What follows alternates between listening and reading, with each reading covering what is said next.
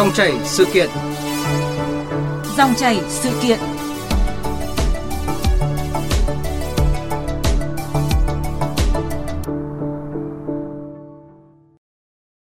Quý vị và các bạn thân mến, những ngày này, từ nghị trường Quốc hội đến các hội thảo chuyên đề, diễn đàn trong nước quốc tế và các trang mạng xã hội, rất nhiều dòng thông tin làm thế nào để Việt Nam in dấu đậm hơn trong ngành công nghiệp bán dẫn toàn cầu. Làm thế nào để dấu ấn đó không chỉ dừng lại ở khâu đóng gói, hoàn thiện sản phẩm và ứng dụng sản phẩm, mà Việt Nam còn là nơi phát minh, sáng tạo và sản xuất các sản phẩm thuộc hệ sinh thái bán dẫn và được toàn cầu đón nhận và làm thế nào để đến năm 2030 Việt Nam có đủ 100.000 nhân lực đáp ứng kỳ vọng phát triển ngành công nghiệp bán dẫn. Vâng thưa quý vị, thưa các bạn, dòng chảy sự kiện ngày hôm nay qua trao đổi với các khách mời, chúng tôi hy vọng cung cấp những thông tin mới nhất trong kế hoạch chiến lược cũng như những khuyến nghị, giải pháp thúc đẩy phát triển ngành công nghiệp bán dẫn tại Việt Nam. À, bây giờ xin mời biên tập viên Thu Trang và khách mời bắt đầu cuộc trao đổi. Tôi xin trân trọng giới thiệu khách mời là ông Nguyễn Thiện Nghĩa, Phó Cục trưởng phụ trách Cục Công nghiệp, Công nghệ Thông tin Truyền thông, Bộ Thông tin và Truyền thông. À, chào biên tập viên, kính chào quý vị thính giả. Và trân trọng cảm ơn sự tham gia của giáo sư tiến sĩ Trử Đức Trình là hiệu trưởng trường à, Đại học Công nghệ Đại học Quốc gia Hà Nội. Rồi, chào Thu Trang, chào quý vị khán giả. À, thưa các vị, chuyển đổi số mạnh mẽ trong cả nước thời gian qua thì à, đã được khẳng định là nền tảng hình thành à, nền kinh tế số Việt Nam. Các doanh nghiệp số ngày càng nhiều. Trong bối cảnh đó thì nền kinh tế đang mong chờ xuất hiện những doanh nhân doanh nghiệp ở sân chơi công nghệ cao, công nghệ lõi như là ngành bán dẫn ấy. Đặt vấn đề đây có là kỳ vọng lớn và hơi sớm với cộng đồng doanh nghiệp hay không thì à, chúng tôi đã nhận được quan điểm sau từ doanh nhân Hoàng Việt Anh, Phó Tổng Giám đốc Tập đoàn FPT. Chúng ta đã dần dần tích được những kinh nghiệm để bước lên những công đoạn cao hơn. Ngày hôm nay, kỹ sư của Việt Nam đã có đủ cái khả năng để tư vấn, để xây dựng, triển khai, vận hành, chọn gói các cái giải pháp cho khách hàng ở trong và ngoài nước. Đối với lĩnh vực công nghệ cao, công nghệ lõi, chúng ta còn đang ở trong giai đoạn đầu, quy mô còn nhỏ nhưng không có nghĩa là chúng ta không làm được. Vâng, doanh nhân Hoàng Việt Anh cho rằng là Việt Nam đã tham gia vào hệ sinh thái bán dẫn từ ờ, rất là lâu. Vai trò của nhân lực Việt Nam trong chuỗi cung ứng thì cũng vô cùng quan trọng. Thế nhưng mà giá trị thực tiễn ấy, mang lại cho nền kinh tế Việt Nam thì còn rất là hạn chế và đã đến lúc là phải thay đổi điều đó rồi. À, xin được hỏi quan điểm của các vị như nào trước hết thì xin mời ông Nguyễn Thiện Nghĩa. Bản thân cái ngành công nghiệp vi mạch bán dẫn trong bối cảnh ngành công nghiệp điện tử, công nghệ thông tin toàn cầu thì cũng không lớn. À, năm 2022 doanh thu của ngành công nghiệp vi mạch bán dẫn toàn cầu là khoảng 600 tỷ, trong khi doanh thu của ngành công nghệ thông tin, công nghiệp điện tử toàn cầu là khoảng hơn 5.000 tỷ. Do đó chúng ta thấy thì à, chúng ta không nên chờ đợi ngành công nghiệp vi mạch bán dẫn sẽ mang lại một cái à, giá trị kinh tế lớn. À, chúng ta nên nhìn nhìn từ góc độ đó là một cái ngành công nghiệp cốt lõi à, là động lực của à, tính toán là động lực cho sự phát triển của các ngành công nghiệp khác như là ngành công nghiệp điện tử thì trong cái bối cảnh đó à, ngành công nghiệp vi mạch bán dẫn ở Việt Nam đã bắt đầu cũng từ rất lâu. À, bắt đầu từ năm 2007 khi mà Intel bắt đầu đầu tư vào khu công nghệ cao thành phố Hồ Chí Minh. À, cho đến nay thì à, năm 2023 cũng đánh dấu cái sự phát triển lớn khi mà có à, công ty Hana Micron cũng là một công ty đóng gói về vi mạch về chip nhớ đầu tư vào Bắc Giang à, phục vụ cho à, Samsung và SK À, có công ty Amco Việt Nam là một trong những công ty đóng gói vi mạch lớn nhất thế giới đã đầu tư vào Bắc Ninh và à, Amco cũng dự định phát triển um, Amco thành một Amco Việt Nam thành một trong những 10 chi nhánh của Amco toàn cầu và sẽ là một trong những chi nhánh lớn nhất vùng. Đồng thời thì cũng có à, sự à, hiện diện của các công ty à, cung cấp à, sản phẩm vi mạch hàng đầu thế giới như là à, Ampere, Marvell, à, Covo À, đấy là một sự phát triển tôi nghĩ là rất tích cực đối với ngành công nghiệp bán, bán dẫn Việt Nam. À, chúng ta không nên đặt nặng cái giá trị kinh tế trong cái bối cảnh này mà chúng ta nên đánh giá cái mức độ tăng trưởng năng lực của các công ty Việt Nam. Vâng.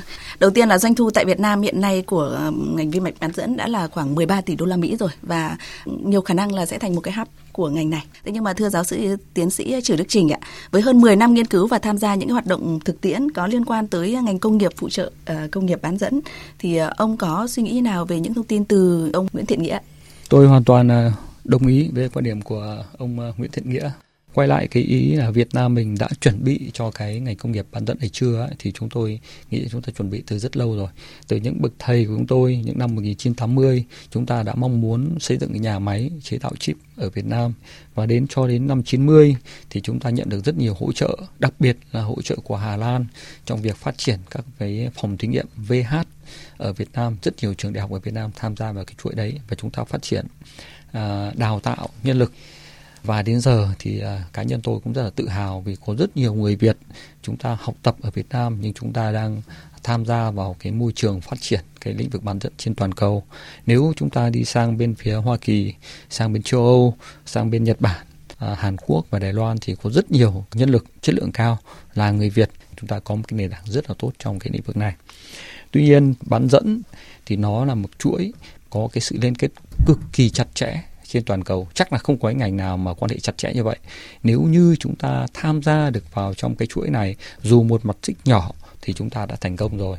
Và tôi tin là chúng ta đang là một cái ờ, cái điểm đến uh, của cái cái cái lĩnh vực bán dẫn trên toàn cầu. Chúng ta có được cái uh, giá trị là 13 tỷ đô.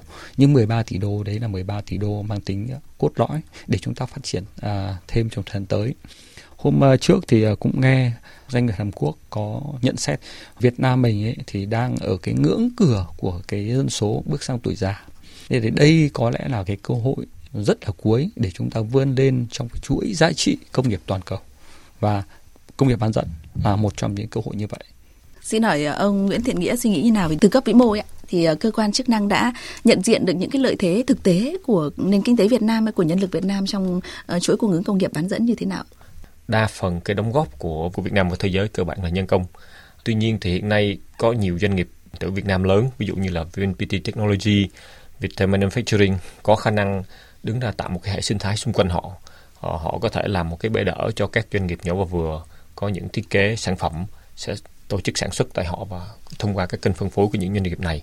Đấy là một cái hướng mà tôi nghĩ là chúng ta có thể cùng trao đổi để dần dần thúc đẩy đưa cái ngành công nghiệp điện tử Việt Nam theo một cái hướng là đa dạng hóa các sản phẩm. Thì cũng trong cái bối cảnh này, à, nếu mà nói về lợi thế của ngành công nghiệp bán dẫn thì tôi nghĩ là chúng ta cũng phải nhìn cái bối cảnh thế giới một chút. À, trong bối cảnh thế giới hiện nay, á, à, cuộc chiến tranh thương mại Mỹ Trung làm cho mọi người có một cái nhận thức là cái hoạt động sản xuất vi mạch bán dẫn là phải chủ động 90% các à, vi mạch hiện đại nhất trên thế giới được sản xuất tại một nhà máy duy nhất, tại một quốc gia duy nhất, đó là TSMC của Đài Loan. Và khi bất cứ có điều gì xảy ra thì cái chuỗi cung ứng đó là bị đứt gãy ngay này. Tức là các chip hiện đại nhất bây giờ sử dụng trong iPhone, Samsung đời mới nhất đều sản xuất tại TSMC. Do đó thì chiến lược à, bán dẫn của các quốc gia à, như là Mỹ, châu Âu, Ấn Độ, Hàn Quốc, Nhật Bản cũng đều muốn đưa cái hoạt động sản xuất về đất nước mình để họ chủ động trong cái chuỗi cung ứng thì chúng ta phải ý thức được cái việc là khi Việt Nam cũng muốn tham gia sinh thái này là chúng ta phải trong một cái liên kết với hệ sinh thái ở một quốc gia gần có cái tương đồng về mặt quan điểm cũng như là có những cái hỗ trợ thuận lợi lẫn nhau. Thì tôi nghĩ cái cơ hội Việt Nam ở trong bối cảnh này là rất là tốt. À, vì Việt Nam là một đất nước có chính sách ngoại giao độc lập không phụ thuộc và chúng ta open đối với các à, đối tác trong khu vực. À, bối cảnh thứ hai nhân lực về cho ngành à, công nghiệp viên bán dẫn ở Việt Nam so với mặt bằng chung thế giới là chúng ta có lợi thế tỷ lệ cái nhân lực mà học về STEM ngành kỹ thuật công nghệ ừ. ở các nước OECD trung bình là 24%, trong khi đó Việt Nam là 27%. Ừ. Và đây là một cơ hội mà từ đây đến năm 2040 khi mà dân số chúng ta còn ở dân số trẻ xem là lợi thế để có thể uh, tiếp tục phát triển so với một số quốc gia khác. Một số cái cơ hội nữa là hiện nay trong cái ngành uh, vi mạch bán dẫn này thì cái công nghệ thiết kế uh, chế tạo nó càng dễ tiếp cận. Uh, nếu như uh, trước đây là khi muốn thiết kế một cái vi mạch là không biết bắt đầu từ đâu thì hiện nay đang có khá nhiều những cái nhà cung cấp trên thế giới họ chuyên cung cấp các công cụ thiết kế các bộ thư viện uh, có tiền là mua được. Ừ. có những cái trước đây có tiền cũng không mua được. Thì đấy là một cơ hội để chúng ta tiếp cận mà sản xuất sản phẩm vi mạch bán dẫn. Thì hiện nay có rất nhiều nhà máy à, phục vụ cái phân khúc gọi là 28 nanomet trở lên là 70% ở thị trường vi mạch bán dẫn là trên 7 trên 28 nano thì đây là cái cơ hội để chúng ta tiếp cận các nhà máy khi mà chúng ta có những cái sản phẩm thì chúng ta cũng có uh, cái cách để đặt hàng sản xuất thì thì tôi nghĩ đây là những cái cơ hội mà Việt Nam cũng nên nắm lấy trong thời gian tới. Vâng, vậy thì để Việt Nam có thể in dấu đậm hơn trong hệ sinh thái bán dẫn toàn cầu cần có một lộ trình bài bản không chỉ mỗi câu chuyện là về nguồn nhân lực. Theo các vị thì cái lộ trình đó cần phải như thế nào? Xin mời giáo sư tiến sĩ Trừ Đức Trình. Vâng, à, trên thế giới thì người ta đang đặt lại cái bài toán à, là các cái chuỗi công nghiệp về bán dẫn. Tôi được biết rằng trong thời gian vừa qua ấy, người ta đang muốn sắp xếp lại các nhà máy chế tạo chip những cái nhà máy chế tạo à, cái chip mà có cái hiệu năng cao, có cái công nghệ cao ấy, thì uh, thời gian tới nó sẽ tiếp cận như là Hoa Kỳ, à, như là Nhật Bản, như là châu Âu và được biết là châu Âu thì đã quyết tâm xây dựng một nhà máy tại Đức với cái giá trị uh, đầu tư là hơn 17 tỷ euro. Một cái nhà máy ở bên uh, Nhật Bản do TSMC và Sony hợp tác đầu tư là hơn 7 tỷ. Chúng ta có cơ hội để tham gia vào trong những cái nhà máy mà có hiệu năng cao thì không ạ? Thì quả thực rất là khó. Trong thời gian tới, tôi nghĩ là chắc là chưa nhìn thấy cái cơ hội như vậy. Nhưng chúng ta có một cơ hội rất là tốt, đó là chúng ta có tỷ lệ các cái à, dân số đã trẻ mà lại tham gia vào ngành công nghệ, công nghiệp rất nhiều thì đây là một trong những cái, cái điểm để thu hút các nhà đầu tư xây dựng các nhà máy cái công nghệ khoảng cỡ 28 nanomet hoặc lớn hơn. Và bây giờ thì à, chúng ta thấy đi đâu chúng ta nhìn thấy tiếp cận với thế giới thế giới số. Cái gì cũng gắn liên quan đến cái thị trường chip như chúng ta vừa nêu lúc trước.